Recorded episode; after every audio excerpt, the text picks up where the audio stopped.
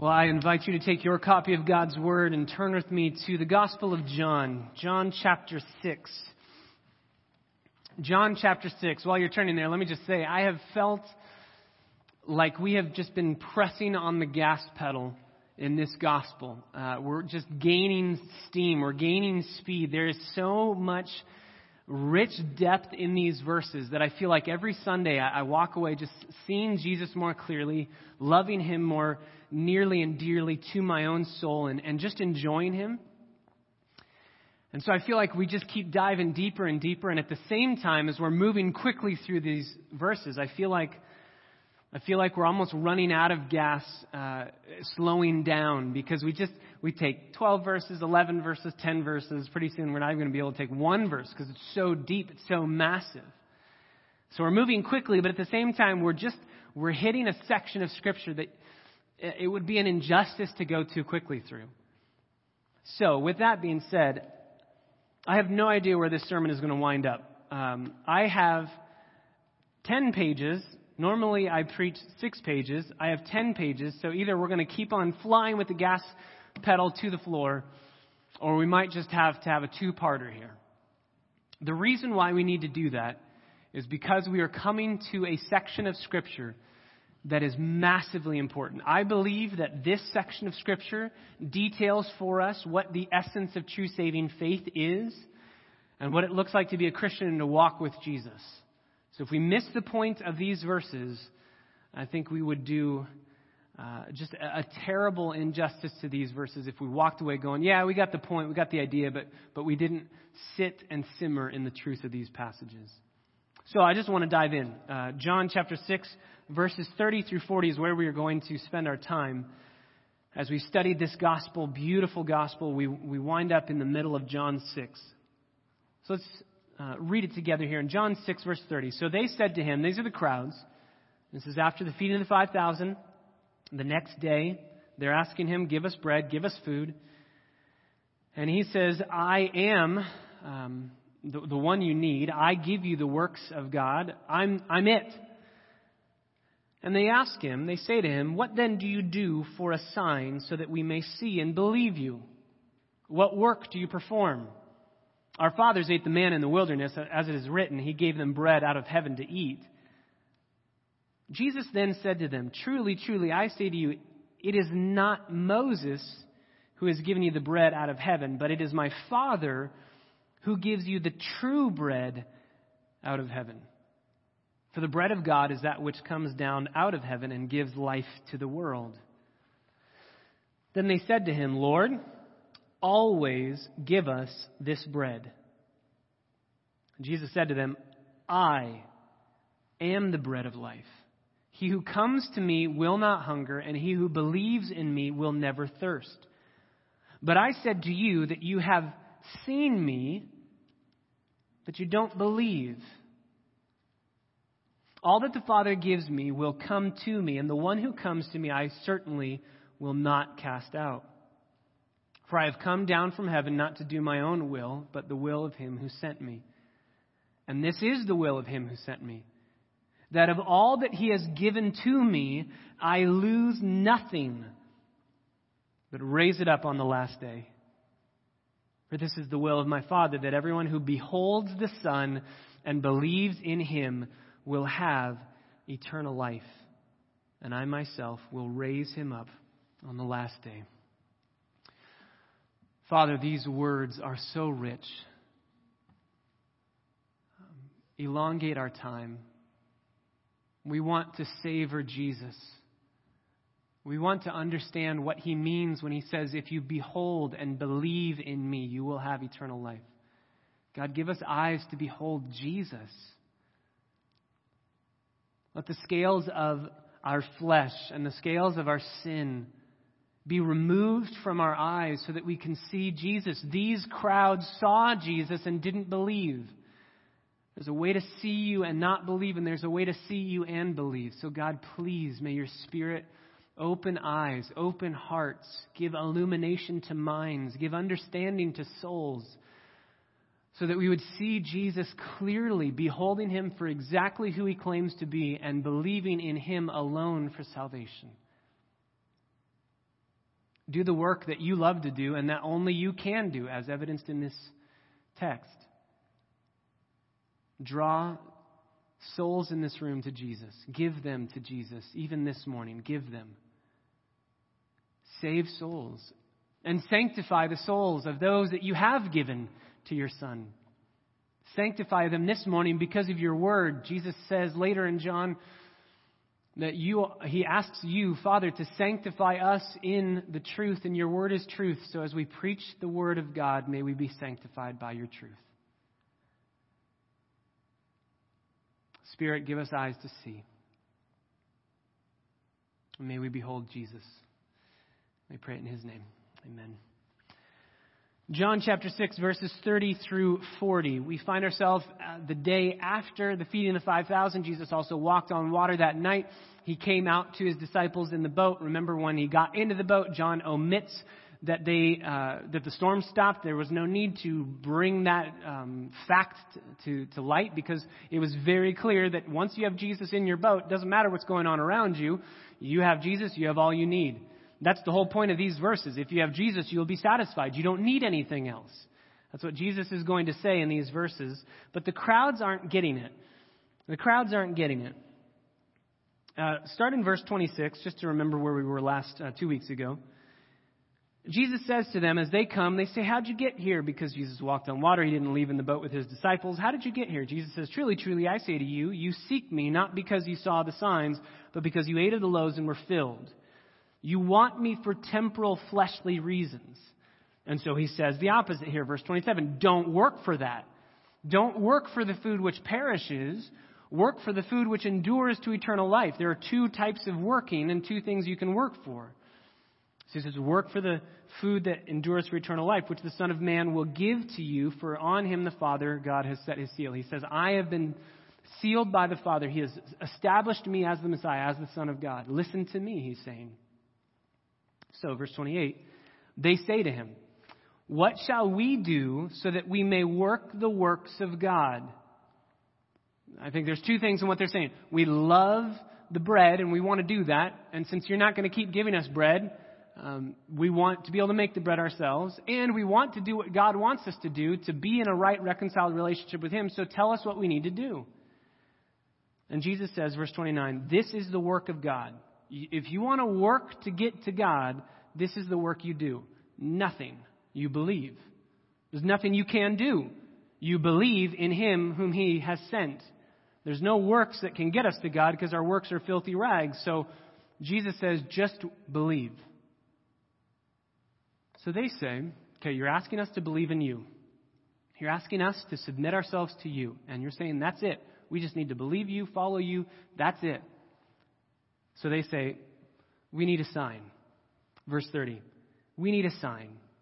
And as they dive into this sign, we're going to see the gift of the Father, that is Jesus, rejected by the crowds. And then we're going to see the kind of the second half. If you want to outline the sermon, we're going to see in the second half the reception of the gift of the Father. God the Father is giving Jesus as a gift. And these two parts of this passage, of this text, clearly demonstrate number one, the rejection of the Father's gift, rejecting the Father's gift. The crowds reject him. This is verses 30 through 36. The second point of the outline this morning is the receiving of the Father's gift, verses 37 through 40. There's rejecting Jesus, there's receiving Jesus. What's the difference? How does this come about? They say, okay, if we're going to receive you, then you need to do a sign for us. Verse 30. What sign will you do that we may see and believe you? What work will you perform? Now, if I'm Jesus, and you're all very happy that I'm not, uh, but if I'm Jesus, I would go, What work? I just did a work. Not, I mean, not even 24 hours. I just did a work. You're here because of that work. I just fed over 20,000 people, and you're telling me what work? Why do they say what work? Two reasons. Number one, Unbelief hardens your heart. It makes you see things differently. It makes you hear things differently. And they are simply forgetting and moving past the miracle as if it were nothing. It's unbelief. But number two, to be fair to these crowds, number two, they say, Verse 31 Our fathers ate the manna in the wilderness, as it is written, He gave them bread out of heaven to eat. So they're going back in their minds to Moses and manna. They're saying, okay, we think that you're the prophet. We think you're the Deuteronomy 28 prophet, the Messiah. You, are you're claiming to be. We want to believe that. So, you need to do a sign that's greater than what Moses did. And Moses, in their mind, gave manna to the children of Israel, not just one time, not just feeding over 20,000 people. The manna fed millions of people every day for decades. So they say, You need to perform a sign like that. They asked him already, Give us this bread. Keep doing these, these miracles. We want to see. We want to see. We want to believe. And Jesus says, No, you missed the point. The point isn't the bread. The point is me. It's supposed to point to me. So they say, Well, then give us the power. If you're not going to do the work for us continually, give us the power to do the work. Kind of like uh, Simon Magus in, in um, Acts 8. You know, let me pay to get the Holy Spirit. I want to perform these works. Let me do these works. False believers, unbelievers, these crowds do not love Jesus. So they say, "Give me, give me the power." And Jesus says, "Nope. The work that you need to do is believe. You don't, you don't get the power." They say, "Well, what sign?" Because you're not demonstrating to us that you're greater than Moses. And they demand this of him. Perform this sign. Jesus answers, verse 32. Truly, truly, I say to you, he gives two denials and one amazing statement. Two denials and one amazing statement. Truly, truly, I say to you, it isn't Moses who gave you the bread. So you got that wrong. Even in their quotation in verse 31, he gave them bread out of heaven to eat. They're saying that was Moses when the he is clearly in context God. God gave bread. God gave manna. So he says, No, it wasn't Moses. You misunderstand that. Moses is great and all, but he's not God. You misunderstand that. So it's not Moses who gave you the bread. It's my Father who gives, who gives you the true bread out of heaven. The second denial is that the bread, the physical bread itself, is the issue. He said, It's not Moses who gave you bread out of heaven, it's my Father who gives you true bread out of heaven, not physical bread. I told you a couple weeks ago, this chapter is just all about bread. Just bread, bread, bread, bread, bread. Why? Because bread is a necessity to live. Food is a necessity to live and to quench hunger and to keep you alive and to satisfy your, your, your body. You need food. And so Jesus says, You misunderstood God gave a picture through the manna that He will sustain you spiritually just as He did physically. They don't get it. They don't get it. My Father is the one who gives you the true bread out of heaven. This is an amazing offer. So we've got two denials and then we've got an amazing offer. The amazing offer is this My Father is giving to you true bread. It's accessible to all. It's available to all. Verse 33 The bread of God is that which comes down out of heaven, me, Jesus Christ, and gives life to the world. There's no qualification there. It's accessible to all. Even in verse 32, when he says, It is my Father who gives you, that's second person plural, you all, you crowds, my Father is giving you that bread. Will you eat? Will you receive? Will you receive him? It's an offer to you. It's an offer to everyone. Therefore, we preach that. God has offered his Son to everyone in the world, even the you here of stiff necked, rebellious, stubborn sinners. No, God offers Jesus to them and says, Receive him. They still aren't going to get it. Verse 34, they're going to make another demand, which again is stereotypical of false believers. We've talked a lot about the different aspects of false disciples. They love crowds. They love, uh, they're infatuated with the supernatural. They, they um, uh, love going to God for what they can get from Him. They want temporal things. He's just their genie. He's just their butler. Uh, you can add to this list false disciples of Jesus make demands of Him. They make demands of Him. Verse 34 Lord, always give us this bread. You need to do what we tell you. And it makes sense that they make demands because they're already viewing him as a genie. They're already viewing him as a butler. You are here just to satisfy what I desire temporally, physically, fleshly. So bring it on. Come on. Satisfy me. They don't understand what Jesus is saying. Jesus is saying all of these things are pointers. Remember, we talked about um, telling a little child, look, look at the birdie, look at the truck, and, and they're just staring at your finger, not at the actual thing you're pointing to. That's what these people are doing. They're, they're terminating on the finger and not letting it point them to the fact that Jesus is all satisfying to them and they don't need anything but Him. So, verse 35, he clearly, explicitly says it. He clearly, explicitly says, in opposition to what they've been saying, they just need bread. They just need physical temporal bread. They will find their satisfaction in that bread, not in Jesus alone. They're just interested in what Jesus can provide, not in who he is. So Jesus says, No, that it's me. I am the bread of life. It's not the bread that I'm offering to you physically. I am the bread. This is the first of seven great I am statements in the Gospel of John. I am the bread, I am the light, I am the door, I am the good shepherd, I am the resurrection and the life, I am the way, the truth, and the life, I am the true vine. We're going to get to all of these. But here, Jesus says, I am the bread of life. He who comes to me will not hunger, and he who believes in me will never thirst. I am the bread. He's, there's even a, an aspect here of him paralleling manna. I don't want to go too far with this, but I think we can because manna has been brought up. And he specifically said that manna, that bread, was given out of heaven by the Father for a specific purpose to show you about the true bread. Jesus was born in Bethlehem. Bethlehem, ironically enough, the name Bethlehem means house of bread. So he's born as the bread of life in the house of bread. He was sent from heaven um, by God by the Father, just as manna had been sent from heaven by the Father.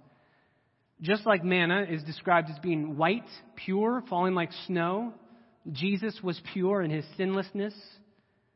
Just like manna was accessible to anyone who would come and eat, hey, anybody can come and eat this. Jesus is accessible as the bread of life to all people who would come and to eat. He's, he's there for everyone.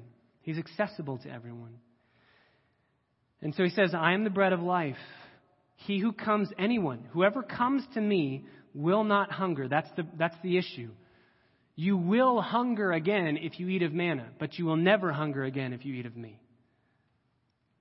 You will thirst again if you drink normal water, fleshly water, but you will never thirst again if you drink from me. Now, this is where we're going to have to take two pauses in this sermon. This is the first pause.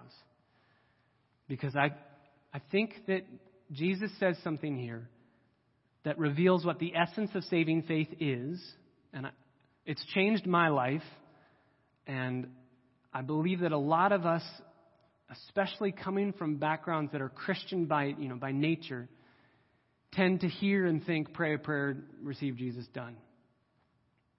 So, we're going to go down a rabbit trail that I believe is here. And with that, I want to give you a caveat. Please I always want to preach things from the Bible. I, I never want to say something that's my opinion or that's just what I believe. Don't ever believe what I believe. That's pointless. If you can't see this in the scriptures, then just don't take it. There's no reason to believe it. I'm going to try and show you these from the scriptures, but if you can't see it, just forget about it. If you can see it and are encouraged by it and are helped by it, then go back to the Lord and say, okay, I'm going to keep going. I'm going to keep pressing into the essence of saving faith. We've already seen in this gospel, this whole gospel is about belief. This is why I don't think it's as much of a rabbit trail as exactly where John wants us to go. This whole gospel is about believing. 90 times the word believe is used in this gospel. The theme verse that's up here on these uh, posters is absolutely the, the, the banners give the theme verse of John. He wants you to see Jesus clearly and believe him. But the theme thus far in this book is that there's two ways of believing. There's two types of believers. There's believers that are genuinely saved, and there's believers that are not saved. Um, go back to John 2, just really quickly. John 2, you'll remember these verses. John 2:23 When Jesus was in Jerusalem at the Passover during the feast, many believed in his name, observing the signs which he was doing. But Jesus, on his part, was not, and my Bible says entrusting. It's literally the same Greek word as believed. So Jesus wasn't believing in them because he knew all men. He didn't need anyone to testify concerning man, for he himself knew what was in man. So we've got people believing, and Jesus says, I don't believe them. I don't truly believe their belief. And he's God, so he knows they're not saved. So there is a saving belief, and there is an unsaving belief. Now, we've already come across two obstacles, explicit obstacles to saving belief in the Gospel of John. Said another way, what makes people's belief unbelief?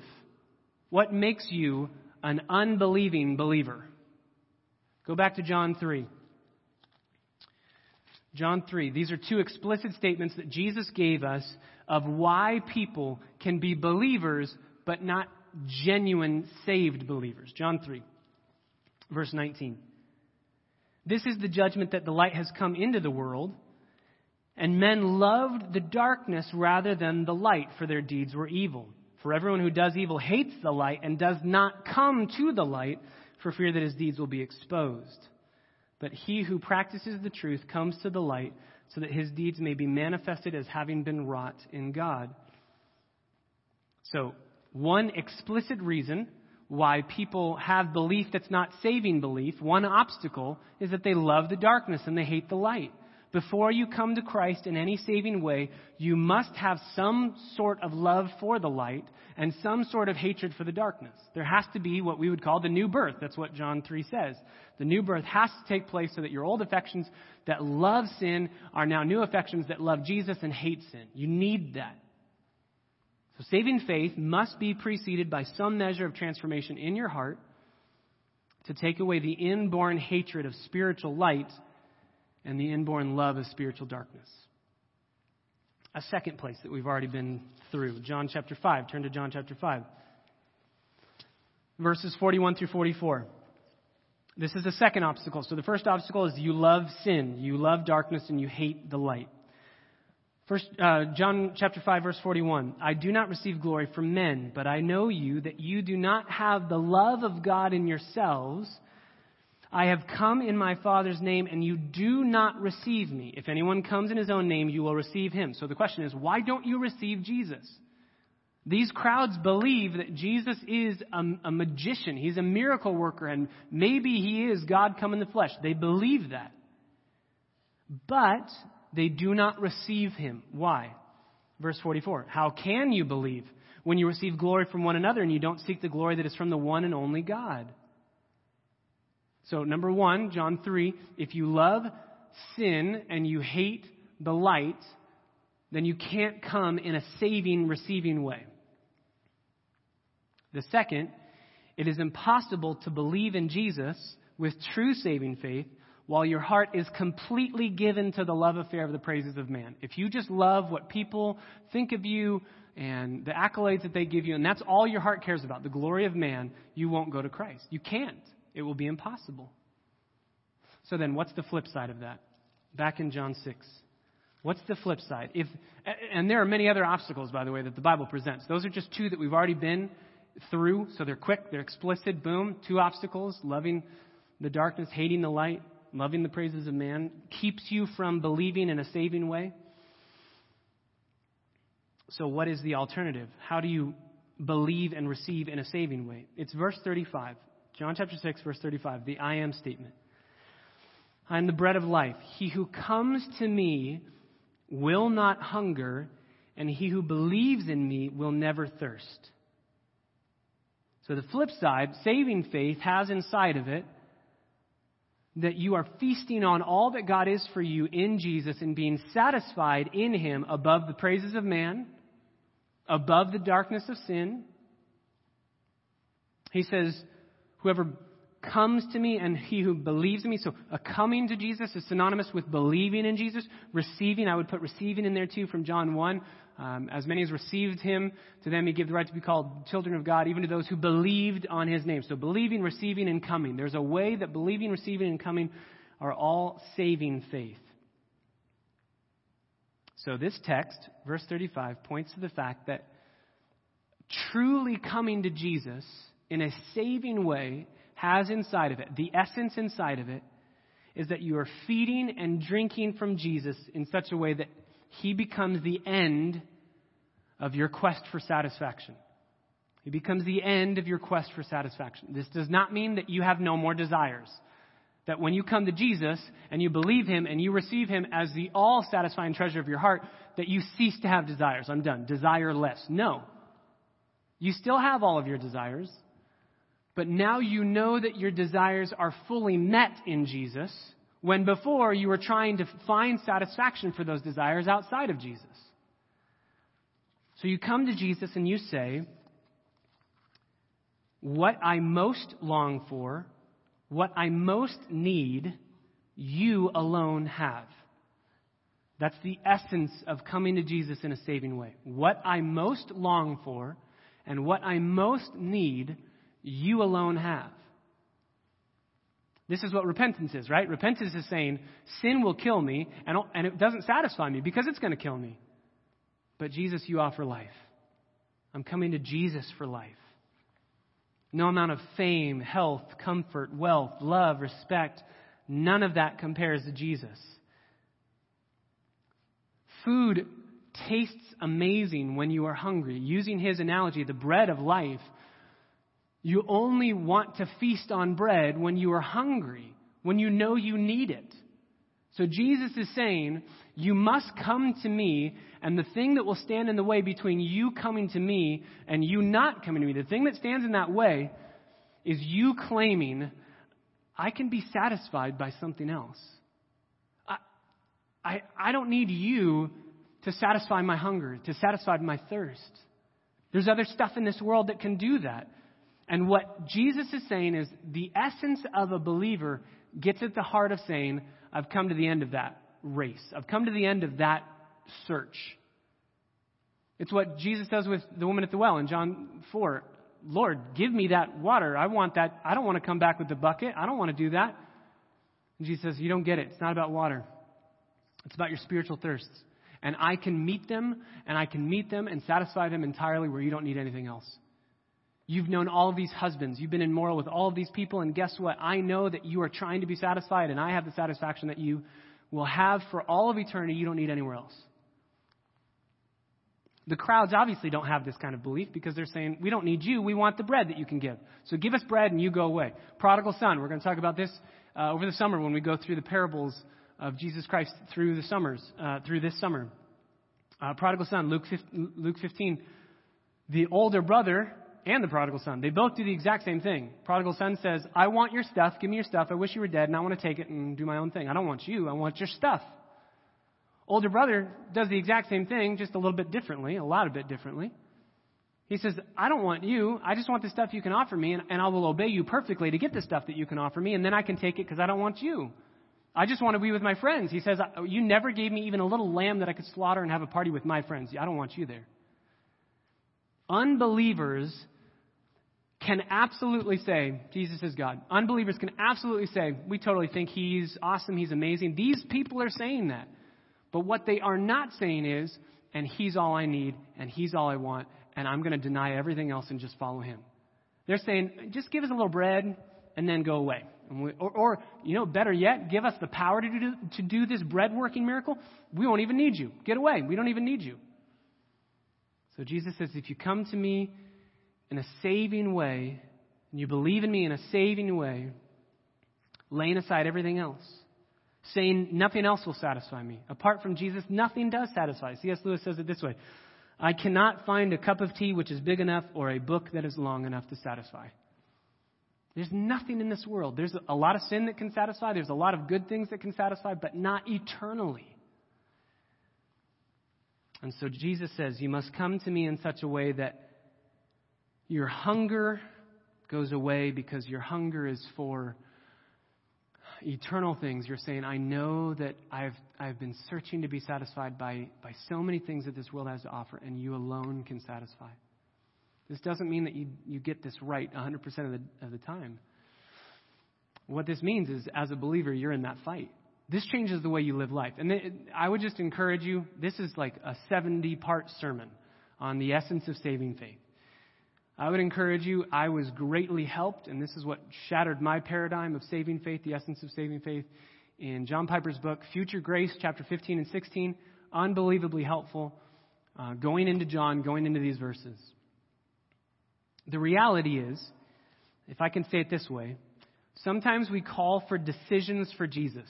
Just follow Jesus. And we bring people to a crisis. Follow him, or else you're going to hell. True statement. But we never bring them to a place of contemplation. Have you ever stopped to think about how you're trying to be satisfied by your sin? Where is it? How's it working out for you? Where is it leading you? Do you realize that Jesus says that that sin will kill you, and He wants to satisfy you? So now, I, I don't, I don't struggle. I, I, I struggle, but I fight it. I don't struggle with legalism now. I am no longer keeping rules to try and earn God's favor. I just need to do, like, I need to read my Bible because God says to, or else He's going to be mad at me. No. I read my Bible because God says that Jesus is the greatest satisfaction that I can have in this life. So I would be, I would be stupid not to go here. Would I rather have a donut in the morning or would I rather feast on Jesus? So it's not, oh, I have to read the Bible. It's, I get to read and feast on Jesus in the morning. I would be, I would be absolutely insane to go anywhere else. My fight for purity, my fight for uh, fight against greed, my fight against lust, my fight against every form of idolatry. Idols are just saying, I want to go back to Jesus. I want to go back, or I want to go back to sin because Jesus isn't that amazing. That's all idols are. Every time we study idolatry, we're studying this issue. Will you be satisfied by Jesus or not? That's the whole point. And it changes everything. It changes everything. Now, I have been called by God as a believer to put to death what is earthly in me and to die every day, not because that's a, a difficult thing to do, like, oh, I just have to do this because God told me. I'm doing that every day because I'm killing the things that are going to destroy my joy. I'm killing the things that keep me from being the happiest person I can be. Jesus is saying, if you come to me in the right way, you will never thirst again. And so that's my fight. And so I would just plead with you if you wonder, where do I stand before the Lord? And I find that this happens often with, uh, with baby Christians or with younger people. This happened to me. This happened to my wife growing up in the church. I don't want to go to hell. If Jesus gets me out of hell, I'll follow him. And that's where it starts. And I don't think that that's a bad thing because you're trusting the promises of God. Start there. But ultimately, your walk with the Lord will become such that you now follow Jesus not because you don't want to go to hell, but because you want Him and you want to be in heaven with Him. That's the Christian life. That's as you walk with the Lord, it ceases to be, I want to follow Jesus because um, I don't want to go to hell. And it starts to be, I want to follow Jesus because He is worthy of being followed.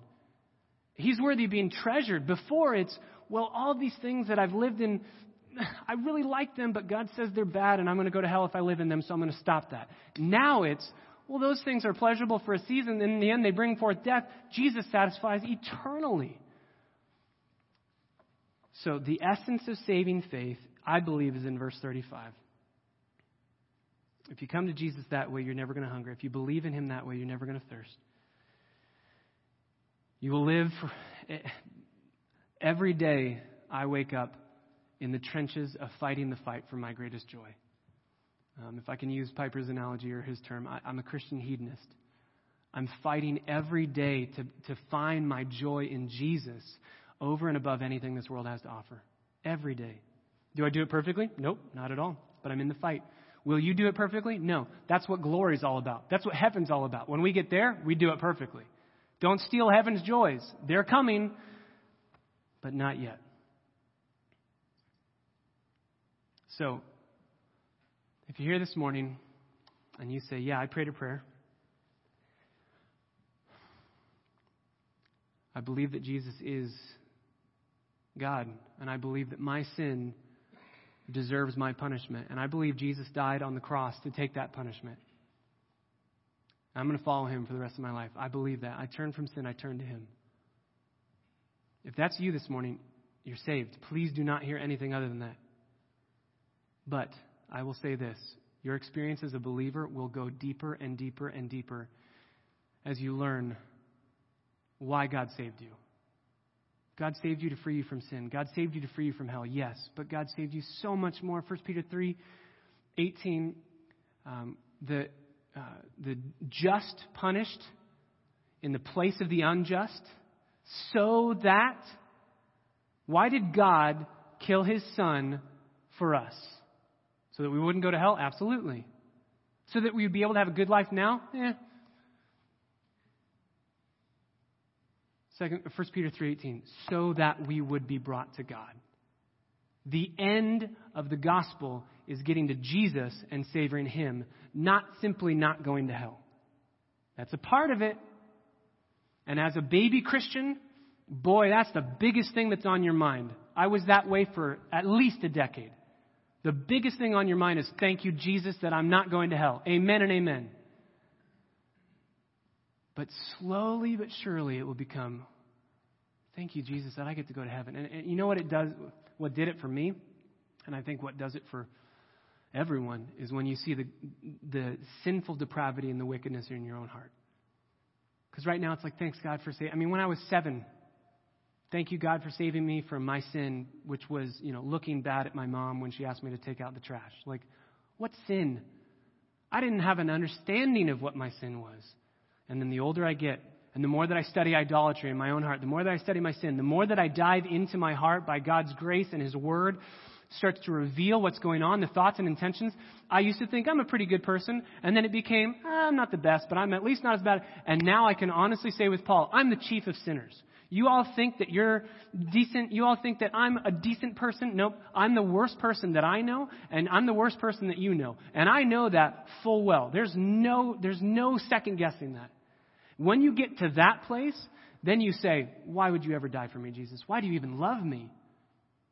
There were so many times as a believer that I'd go, Yeah, I know that Jesus died when I was a sinner, but man, he's lucky to have me on his team.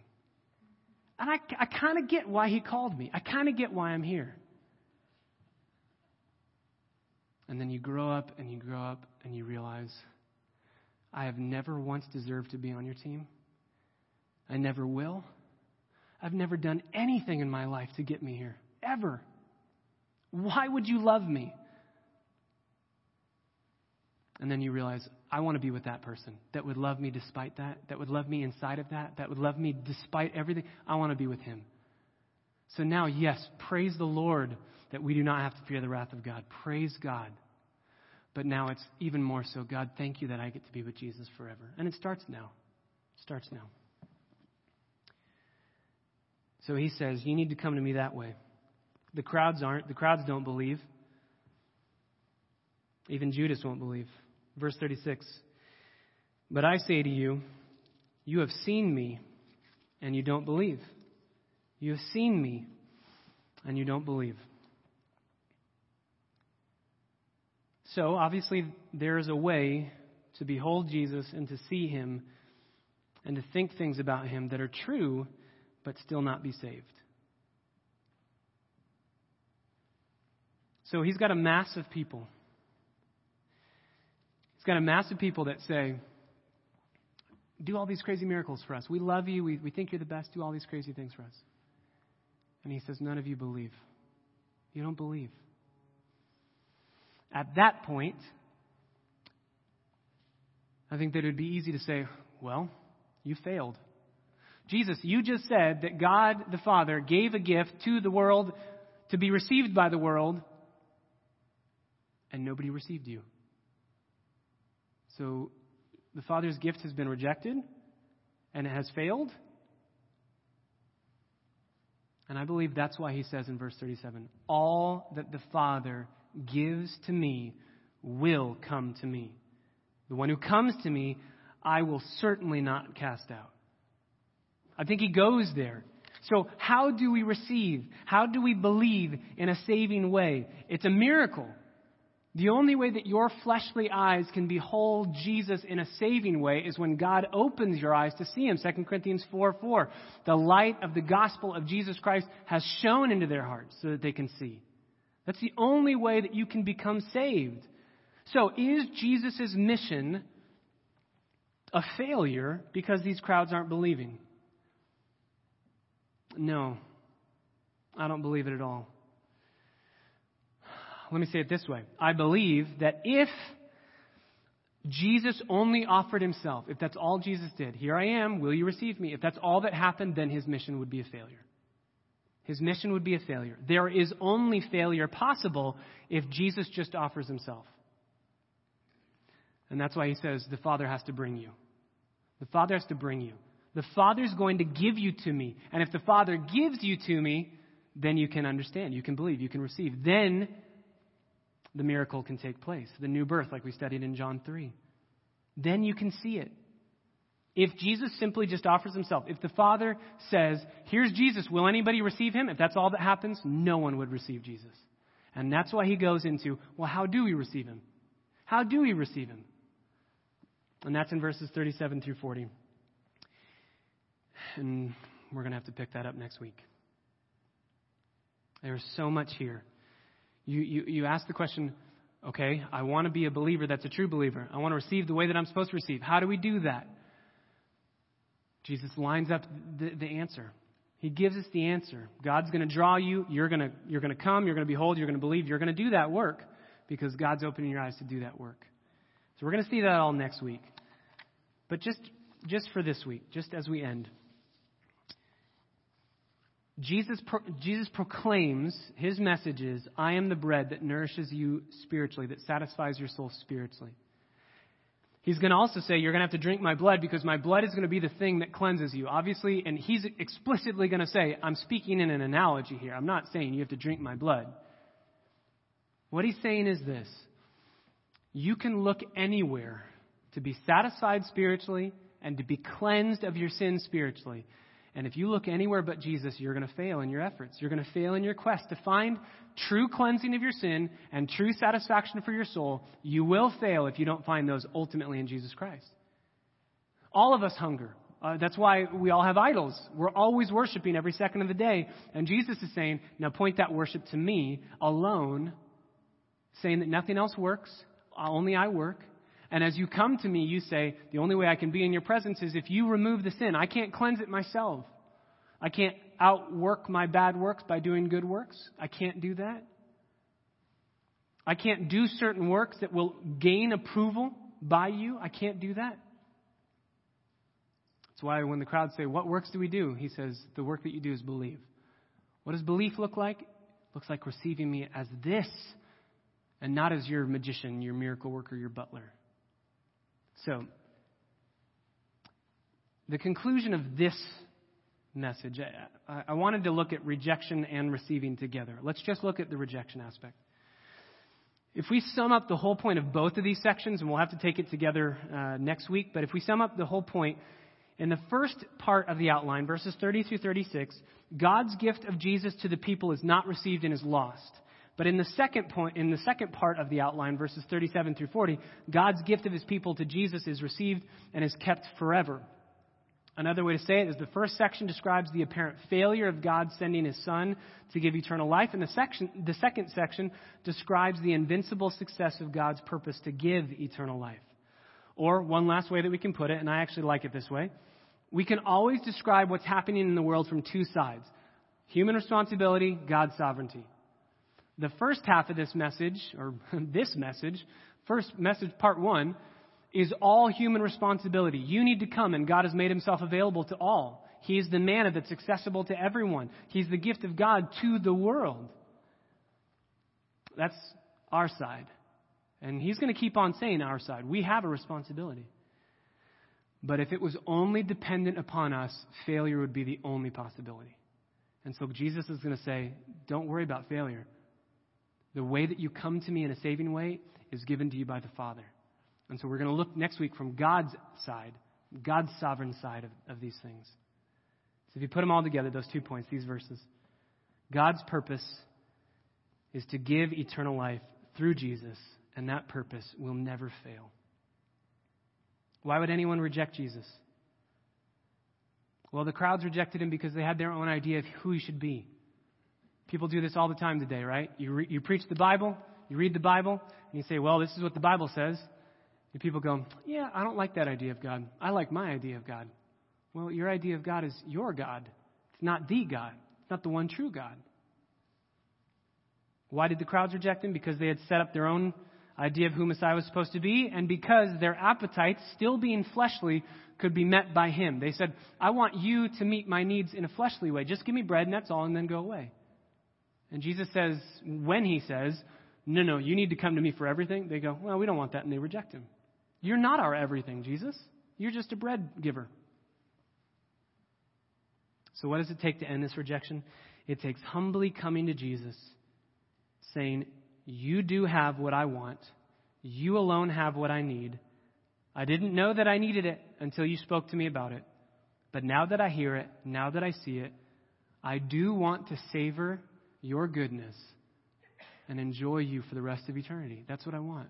Yes, I want freedom from hell. Yes, I want freedom from sin. Yes, I need to turn to Jesus as my only hope of salvation. But what that looks like is saying, I want to want you more than anything in this world. And that's what church is all about. That's why we gather. We're just giving more ammo, more ammo, more ammo to fight the fight for joy in your own hearts. Is sin pleasurable? The Bible says yes. The Bible says it is for a season, and then it brings death. Jesus is pleasurable for eternity, forever, eternal life. So as we come to these elements, we come knowing that Jesus is our bread and he nourishes us spiritually. He is the blood that was poured out for us, and his blood cleanses us. We can't cleanse ourselves. So we're going to sing some songs as we prepare our hearts. The men are going to pass these elements out as we sing.